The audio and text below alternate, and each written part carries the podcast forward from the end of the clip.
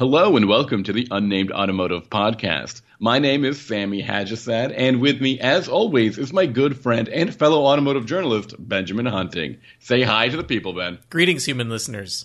Greetings to everyone. If this is the first time you're listening to our podcast, thank you for trying something new. I'll just reiterate that Ben and I are a pair of automotive journalists, and you can find our work all over the internet. In fact, Ben, I'm going to ask him to plug a couple of his stories right now. Well, you can find writing of mine at Motor Trend, at Driving Line, and at Inside Hook. And you can find my work at autotrader.ca, Nuvo Magazine, and The Drive. So, Ben, this week we're going to talk about some of the latest news that's been going on around the internet. And uh, there's some pretty cool car stuff to talk about. I want to start with this. Uh, there's been some news about Dyson. You know, the vacuum company that also makes cool hair dryers and I think a heater or a fan and ventilators and ventilators. Um, Dyson back in 2017, Sir James Dyson, the founder of the company, said that he was going to start uh, looking into electric vehicles, and he wanted to make something very different than what was already offered at the time. And they spent a significant amount of money, and then they abandoned the project in October.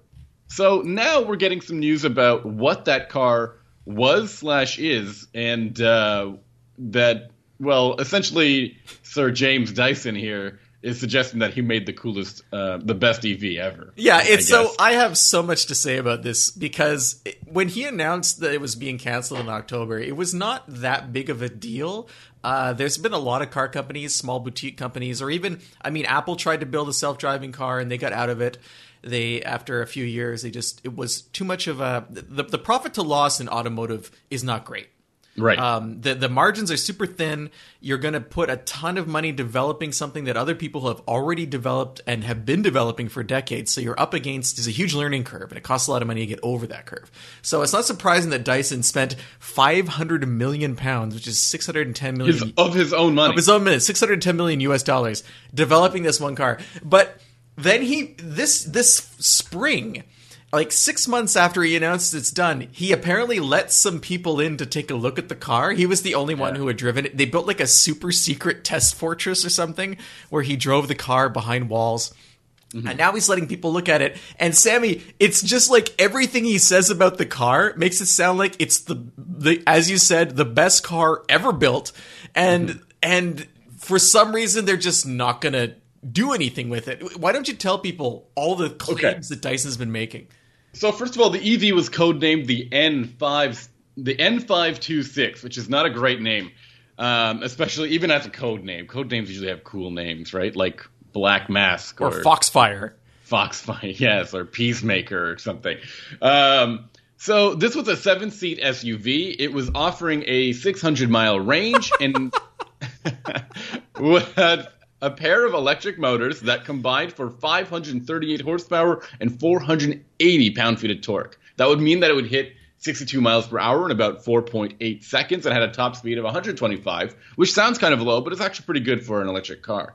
He so he, let's just. I also want to add. I also want to add. Sorry, one very important part of this vehicle was be, would be the fact that it would be using solid state batteries, which are the sort of next generation battery technology um, that is yet to be found in cars today. Almost anything today. So he says, is, is it solid state lithium ion? Because I, have seen him use both. It's a uh, solid state lithium ion, I believe. Yes. Okay. So I just want to point out that Dyson's claiming he's built a seven seat truck that does 60 in less than five seconds and can run 600 miles above 70 miles an hour on the highway. Mm-hmm. That is the biggest load of crap I have ever heard. None of this. Mean, none of this is true, Sammy. If this person, I, I, if Sir Dyson know. had created yeah. this the world's best EV, yeah. he would have marketed it. Or he would have sold it or licensed it to someone else who would market it. He would not have just taken all of his marbles back to his crazy castle in England and just sat around thinking about what he could have done with that $610 million. It makes no sense at all. None of these claims are believable. If any of these claims were real, why didn't we hear about this stuff back in October? Why yeah. are not why are other car companies not salivating to get a chance to buy this technology from Dyson? I mean a company that's well known for cooperating with other companies and patenting stuff and licensing, et cetera, et cetera. I mean, yeah. he says that he's not doing he's not building the car because they would have had to sell so many at such a high price to recoup their investment it doesn't make any sense and that large car companies are able to sell electric cars at a loss because their fleet sales overall allow them to absorb that I think it's total crap. And I can't believe that so many media outlets fell for this story. Um, I also want to add the idea that he, him suggesting that the vehicle would be too expensive uh, to sell is also crap. Because if I've ever seen a, a, Dyson product in for sale somewhere, it's still far too expensive for my own liking. I mean, they already make some very expensive appliances. Am I wrong? Like their vacuums are seven hundred dollars. I can't afford that. That's insane. I mean, to suggest that an electric vehicle that would end up costing over hundred thousand dollars you know, there's other automakers that are e- that are doing this already. The like Teslas can be sold for over a hundred, uh, can easily reach over a hundred thousand dollars, and uh, there are some other automakers coming on down the line. Like, uh, and I don't know if Faraday Future will actually get a product made, but yeah, they can they can be considered something like that. And it's also the idea that just like you said if they put the engineering and the time and the money into making something they could probably outsource it or sell it or license it to somebody else who is probably very excited to be to have the engineering um, knowledge that dyson brings right? Why would they just not do that? I, i'm guessing that they couldn't reach that stage and are using this media um, to to promote it even further. And it's there's a whole bunch of other stuff that like I'm reading a Robb Report story about the Dyson car, and they ask him all these questions about moving to Singapore because apparently he was going to move the whole company to Singapore, or he might be moving the whole company to Singapore, and then everyone in England freaked out at him and they called him like a Brexit tax dodging Brexiteer uh, and they paid something like 126. He, he paid 126 million dollars in taxes last year in England, and so they were trying to say that oh, he's just moving to Singapore, so he doesn't have to do that. And it, it's I don't know if this is kind of a public relations campaign to clean up his image in the wake of all of that stuff, but yeah. It just it's it's it's malarkey. It's all malarkey. And it, I'm sorry for all we have to base this on is James Dyson saying, I built something amazing. There's no proof. No one's hmm. tested this. People have seen it, but it hasn't been tested by a third party. It hasn't even been out on public roads as far as we know. So I mean, I mean, it's it's like I said this to you earlier in the day when we were first talking about this. It's like that Simpsons episode where like Bart's watching someone do crazy gymnastics and he's like, "I could do that, but I don't want to." You know, it's like it's just it's a claim. It's a totally frivolous claim. It, I I absolutely agree with you. I think it's uh, I think it's absolutely it is bizarre. I think it's so weird, and it's also I just don't see the the the connections, you know, of anything coming together on the, on the, on this project. Nothing seems to make any sense. Be it um, what he was proposing. I don't know if there was supposed to be a a price range for his own vehicle, in which case he could have brought down some of the specs of those vehicle of those components. Do we really need a, a, dual motor, 550 horsepower electric vehicle like that? I don't think that's necessary, right? We just need something that has, I think, decent range or really good um, recharge capabilities, and that's the horsepower is just another aspect that I'm honestly, wasn't necessary. I'm honestly surprised he didn't claim that it could also fly and or cure cancer. Like every Absolutely. every the spec list of this vehicle just reads like a wish list of of, of wish lists. Yeah, of every electric uh, electric uh, investing automaker, it just doesn't seem it just doesn't seem right. And uh, I don't know what you know. There are a lot of automakers, uh, small automakers that ended up getting kind of picked up by the big uh, by the big automakers like Rivian. Uh, they showed their SUV and their pickup, and then they ended up getting a, a package deal with uh, with Ford and Lincoln. So I think that's kind of interesting that they were able to get this kind of off the off the ground. And Dyson, as I said, a, a company that's known for engineering and marketing, has not been unable to to get anywhere with their. I mean, work. I personally am not surprised Dyson was unable to license its fake car. You know, I mean, big companies are going to do are going to do their due diligence. That's just that's how it works. True. Journalists, not necessarily, and so that's how we end up with stories like this. Yeah. Um, I want to now change gears and talk about um, some other new cars that are coming that are real. Uh, first of all, this is the Toyota held a, a, a, virtual press conference this week. They talked about two new vehicles coming to their lineup that are going to be, as far as I understand, hybrid only. So the first one is the Toyota Venza. So this is a mid-size crossover. Um, I think it's based on the the a vehicle known as the Toyota Harrier in Japan, And then the other vehicle is the new Toyota Sienna, which we were talking about uh, not so long ago, but right you when we were talking about vans. If so, you say so, I, everything from the last few weeks is just a blank to me. So I wake up every day and it's a new day, Sammy. I want to talk about the Venza first because the Venza is a return. I mean, we haven't seen the Ven- the Venza since 2015. It was essentially at the time a uh, Camry wagon, I think is the best way to describe it. Not and even it though; very... it was like a much bulkier Camry that was small inside. Like it wasn't. it was not a very. I, I, had a friend who had one, and it was just not very practical. Okay, um, and, and, I think the market reflected that it was not super popular, and other mid-size SUVs in the segment kind of ate its lunch. Yeah, that's an important thing to talk about because I think at the time the mid-sized SUV uh, or crossover just wasn't as established as it was today. It wasn't as popular as it is today. And now Toyota can really, you know, they can come back to this segment with a much more hopefully spacious vehicle um, uh, uh with more features. And you know, I think having something that comes standard with with with hybrid technology is a good idea too. Although that might they might bump up the price, right? Like, that's like, what I'm thinking. It's like this. Who is this selling to? I mean, uh, the, I think midsize crossovers were doing fine back when the Venza failed. I, it, it, I don't, you know, the Murano was out. Um, there were there were lots of other similarly sized options. I just think the Venza wasn't a very good vehicle. So the new one definitely has to be better in all ways because things are even more competitive now. But who, who wants a hybrid midsize uh, crossover? Like who who is buying that vehicle? Where else can you get that? And is this just going to be another niche? I'm not sure, um, but I will admit that when I drove the Toyota Highlander, which I think is going to be using the same, I think it uses the same hybrid powertrain as this uh, Venza. I thought it was the mo- the best version of the Highlander that you could get. I would say you would, I would tell people to, unless you're towing, forget the V6 equipped um, Highlander and get the hybrid. And I would imagine that they got that message uh, across the board, probably with the RAV4 as well, that people were saying that the hybrid is the only reason to get uh, the Toyota product in that segment, and this is probably what their their game plan is. They're it'll it'll be interesting. It'll be interesting to see if the Venza takes sales away from the Highlander because the Highlander is probably more profitable because it's more expensive mm-hmm. overall because it's larger and has more passenger capacity.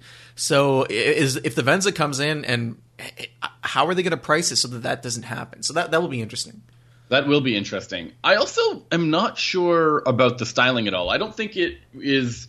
I think Toyota's been trying to do some pretty uh, exciting things with their styling, and the Venza does not have that going on um, at all. It, it far it, it, I really like the design of the Rav Four.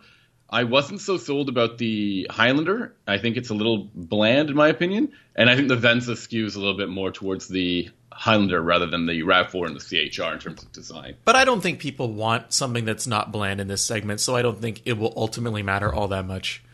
The interior is pretty attractive, and I think Toyota's been doing a really good job with their interiors. If only they will change their infotainment system. What's interesting, well, they have changed it. It has been updated. The one on the sorry, if they make it very good, I think it's not like excellent, but it is better than what it used to be. Um, the other thing that we kind of haven't mentioned is the Venza is going to be going up directly against the pilot. Uh, the pilot? No, the no, sorry, not the pilot. The uh, passport. Yeah, the passport. Yeah. So is that these are very different? I mean, they're positioned very different in the market. Yeah, almost kind of offering the same thing.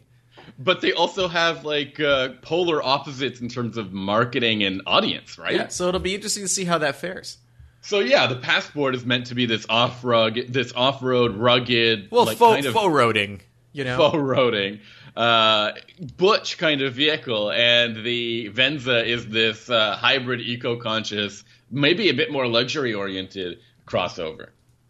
And then the other car that we should talk about, though, I did mention it, the the Sienna this is a weird look for the Sienna, and we both thought that the the Toyota van, the Toyota van needed to get a significant upgrade. I think we had some wish lists on that, um, and I don't think we had um, hybrid hybrid. De- hybrid power was definitely not on that wish list. I think we wanted like a nicer interior and just because it's a very expensive vehicle, the regular Sienna, and now there's not going to be a regular Sienna.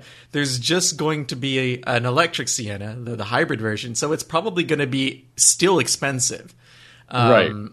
It's but at least you're getting something for that for that money, right? Like at least that means that you get you're getting something over the alternative uh, vehicles over the the Honda Odyssey and the baser Pacifica, right? Well, I guess, but you know, there's there is a Pacifica hybrid, so there's a precedent for this in the segment. Uh, Toyota continues to offer all-wheel drive with this with the Sienna again, which is pretty unique. Except for I think Chrysler just added that this year. Is that yep. is that correct? So yep. they're still in the game. The way they're doing differently now, though, it's going to be an e e all-wheel drive system, which is a third electric motor. Okay, um, and it's optional. You, you don't you don't just get it. Yeah. So this is I don't know. I like the idea of a of a hybrid that can get like nearly 40 miles per gallon. I mean, a van that can get nearly 40 miles per gallon. Um, the Chrysler, the hybrid Chrysler, is a plug-in hybrid, so I mean that added to the cost. But you also got uh, some incentives. You got some tax rebates, I believe, if you would purchase something like that. So that also kind of balanced it out a little yeah, bit. Yeah, you won't have that with the Sienna. You won't have that with the Sienna. It's not a plug-in. Um, what do you think of the styling of this vehicle? I think it's it's okay. I mean, it's not a caricature of what a van could look like. It does have an enormous grill, yeah, um, with and huge air intakes on either side, like really huge. And the taillights are also really uh, aggressive looking. It looks like the the rear end of the new Camry XLE, I guess, or yeah. XSE. So, uh, um, but again, a segment where styling doesn't really matter. You don't buy a van because you want one. You buy a van because you need one. And we've talked about how much more practical vans are than than crossovers. Right. So I don't really know how many crossover clients are going to steal away with a sexy looking van or an aggressive looking van. I think really it's a question of you get in the van, you realize it's enormous inside, and then you make a practical decision.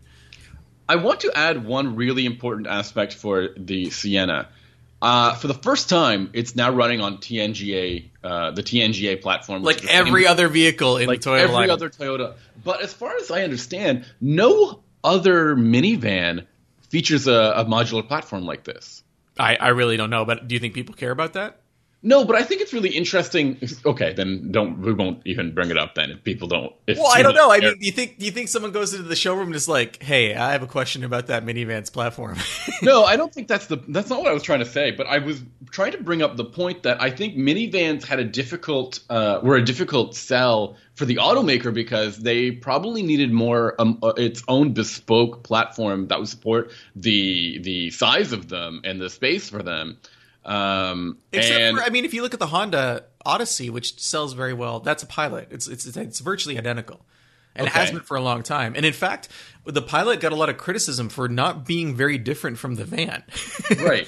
So that's, I mean, that's a little bit easier for them too, because then you've got the the Pilot, the Passport, and the minivan all on the same platform, and then you've got, uh, as far as I understand, the the uh, Pacifica is just on its own thing and then the Sienna, which will it shares its its platform with a bunch of other cars, including the Camry, Rav4, and Highlander. So they can they can like spread out the costs of developing that and even the the, the uh, of developing it and selling it over some other vehicles, more vehicles, I think, than Honda. So we maybe the pricing will be pretty competitive. At this point of the podcast, I just want to give a shout out to all the listeners who are still sticking around after a riveting conversation about a vacuum cleaner company making cars and a minivan.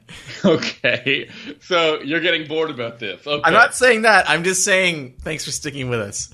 Um, I want to add one one exciting rumor, and then I want to change uh, gears really quickly. So, first of all, I understand that there is a rumor that a new Lexus IS 500 will come featuring the Lexus brand's last naturally aspirated V8. So as we know, Lexus is is is pivoting towards twin turbo V6s in their flagship vehicles as well as hybrids, and they're still really good sounding and really really nice uh, V8 in their in their lineup right now. And now they are suggesting that they'll fit that V8 under the hood of the IS 5 hundred and not an ISF, which so, is what the old sports car, the old sporty version of the IS used to be. Yeah, I mean, I'm not excited about this because the RCF had that engine, the GSF had that engine, the ISF. Hmm. I mean, it's been around a long time. I like that engine a lot in the LC.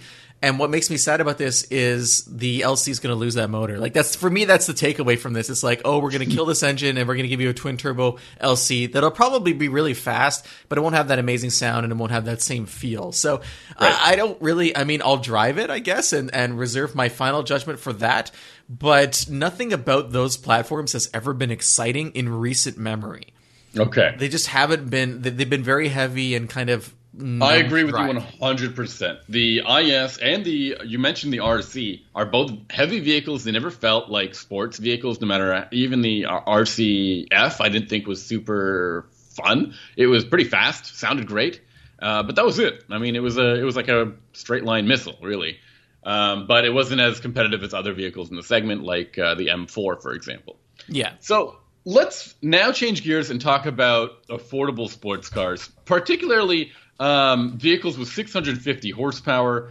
Uh, I'm speaking exactly of the Corvette Z06 from 2019, the last generation, the C7 Corvette. The Z06, uh, in, you mean? Yes, the Z06. So maybe you've heard about this, but the rental company Hertz used to have a lot of these performance vehicles, but now Hertz is finding itself in a in a hard place with the in, financially, and they're going to flood the used market with their with their all their old vehicles, and that includes all of these Corvettes, uh, these performance cars, including these Z06 Corvettes. It kind of um, sucks because I'm renting a car from Hertz this weekend because guess what? My Jeep project's still not ready. um, and they have to like come up with a huge Hertz has to come up with a round of funding the day before I get into that rental car or they go bankrupt. And oh. I'm really worried I'm going to show up in the morning and they're going to be like, "Sorry, we're closed forever." I hope that isn't the case. But then again, what happens if you try to return a vehicle of theirs and they're no longer in business? That's a really good question. I guess I just drive into the river. I mean, that was my plan anyway, but into the lake. But yeah, all that keyless return. So, okay, first of all, a Corvette Z06, a very capable vehicle. We actually considered this thing, this and the ZR1, these were like near supercar levels of performance. Yeah. Can you imagine getting this thing for under $60,000? I mean, if it's used, sure. I mean, these aren't new, and and not only that, they've spent most of their mileage has been airborne, right? Like these are rental cars.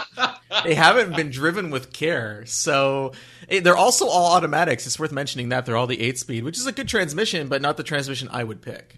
That that's true. I mean, I, if I was spending sixty k on a car, a sports car, it's going to have a manual transmission. Most that's true. Um, I do think that's a pretty cool. Uh, I mean, it's it's awesome. I think this is awesome. This is going to be a lot of. In fact, I think the the fallout of COVID nineteen in terms of the enthusiast market will be very interesting, and I think that some people will be able to find um, some interesting cars on the used market, some really um, at, at, attractive prices, or some people will be letting go of some of their toys. Um, wow, that's that's eh, nice and vulturish of you, Sammy. So I don't mean to say that, but I mean it'll be it'll be very cool to see what what shows up uh, on the used car market. And what's, what's so weird? There's sorry, go on. There's the Z06s, and there's also Hertz had these really cool uh, uh, Camaro ZL1s, which I think uh, are tuned to make even more horsepower, like something near 750 horsepower. Well, from Callaway, that's right. They're Callaway cars. I thought they were just yeah. standard ZL1s. No, Callaway tuned 750 horsepower ZL ones. Wow, that's wild. Well, you know, I was reading more about those um, those Z06s, and it turns out that Hertz had them commissioned to celebrate their hundredth anniversary. Oh, great! They're like special versions that were built. That's why they're in those colors, and they, are the top trim. They're three LZs with preferred equipment package. So they have every option, and they would be ninety three thousand dollars brand new. So, are you? Do you still think they're a good deal for for sixty grand? I mean, if you want to roll the dice, okay. Yeah. I mean, I hope they come with a warranty. You know, car companies, a bunch of rental car companies got caught buying lower spec cars a few years ago that didn't even have like side impact airbags. Oh my god. No. So yeah. So what happened terrible. was what happened was people would buy these cars from rental companies that, that were being sold as regular used cars. But what they didn't realize was um, car rental companies have the ability to do fleet orders with car companies like automakers, and they can be very specific with what they want. And if something is cost too much or something doesn't necessarily add any value as a rental, they won't get that feature. And it turns out that a lot of car companies realized that they didn't care about your safety, so they were ordering cars without side impact airbags. And people yeah. only found out when they went to get work done at the dealerships and the dealerships would run like a scan through the safety systems and find out these components were missing. And Hertz or whoever, I'm not saying it was Hertz, I can't remember the names of the companies. There's more than one. They never told the seller, the buyers, that these cars were defeatured. That's nuts. Would yeah. you ever consider buying a? I mean, now after hearing that uh, that story, I probably shouldn't Even my parents actually, my parents actually bought a rental car. I think once when I was growing up. I don't remember the details. I would never do it because. Mm-hmm. These cars are just they're, they're carelessly maintained. I mean, they're you know no one cares about a rental car, so I prefer to have something with a less sketchy history, especially a very expensive, very high end sports car like this. Because I mean, if something goes wrong, uh, these are cars that already have a history of overheating the uh, right. that particular supercharged engine and the supercharger itself have some issues. So I don't know. It's just it's it's too much of a of a, of a dice roll for me. I hear you. I think, uh, particularly with a performance vehicle, I probably not consider uh, a rental car company uh, unless I was really desperate or I had some extra money to to sort of support um, the the associated maintenance costs or getting it back to sort of a regular spec. Plus, there's the uh, smell. I mean, there's that rental car smell. That's true. Rental car. What is with that smell? You're gonna tell me all about it next week. I have a funny story about a rental car smell, though. Is uh, one time I was at I was at the airport and I was picking up a car to drive about six hours on a road trip, and it was I can't remember the car I picked up initially, but I got to the edge of the parking lot and the check engine light came on. And I was like, okay, that's not good. So I came back to the counter and the guy's like, all right, I'll give you another car, but I only have one car left and it just came back in and we haven't had a chance to like take care of it yet completely or some so he gave me some story and I'm like, okay, fine. I mean, I have no options. I need to go. What is it? So he gives me the keys to this Corolla. I open the door. It smells the worst combination of like old lady perfume and cigarettes that you've ever imagined. Just like oh, that's not so that's not so bad. Overwhelming cigarette smell that someone had tried to cover with, I guess, ten bottles of Glade or Lysol or something. so I have no choice. I get in the car and I'm driving it, and uh, over time, the parts of my nose that detect those particular bouquets, I guess, began to die, and I didn't really notice it so much. And I got to my destination. It was at my aunt's aunt and uncle's house and um, my, aunt saw me pull into the driveway and she came over to the door to help me unload the car and i opened the door to the car and she took three steps back physically like immediately on me opening the door and that's when i realized how horrific it smelled and right. I didn't drive it again for the rest of the trip. We just let it sit. And then I think I came back and I made a complaint and they just refunded everything. Like no complaints. They knew right away what car I was talking about. I love that you they even refunded you after they warned you originally. Oh, so oh, yeah. I guess they but they really had no other option, right? I mean, maybe the you... car was also haunted. I don't know, but it was everything definitely is, horrible. Everything is haunted in some way or another, really. When you think about it, are you thinking about it? I'm trying not to. Okay. Um, I think that's it for this week's episode. The, next week, we'll also have some pretty cool car news to talk about. Uh, there's a new Acura TLX that's going to be showing up next week, so that'll be fun to talk about. And I think GM has been sharing some details about its upcoming Hummer, so I'm excited to talk to you about that next week. And I might have some Jeep progress to announce. We're still waiting for drive shafts. The company that's supposed to make them is still only making quote unquote essential drive shafts. not that I know what that means, what? but apparently I'm not on that list. So no. uh, once I'm on that list, I will be driving my project, and I'm very excited for that to happen because absolutely everything else about the truck is finished. Awesome. So if you want to you know, if you if you're listening to this podcast for the first time, you don't, and you want to subscribe, you want to hear next week's episode, I think the best thing you can do is go to our website. That's unnamedautomotivepodcast.com. And when you're there, you can find a link to all of your favorite podcatchers, including Spotify, to subscribe um, to our podcast. Additionally, you can see all of our previous episodes, um, along with photos and links to stories that we've written about the cars that we're talking about. And if you want to get in touch with us, uh, Sammy, um, or anyone who's listening, I know Sammy knows how to get in touch with me.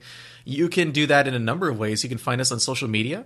He, Sammy is on Twitter, and his handle is at Sammy underscore huh, like you're laughing. You can find me on Instagram at Hunting Benjamin, or you can send me email the old fashioned way, benjamin at benjaminhunting.com.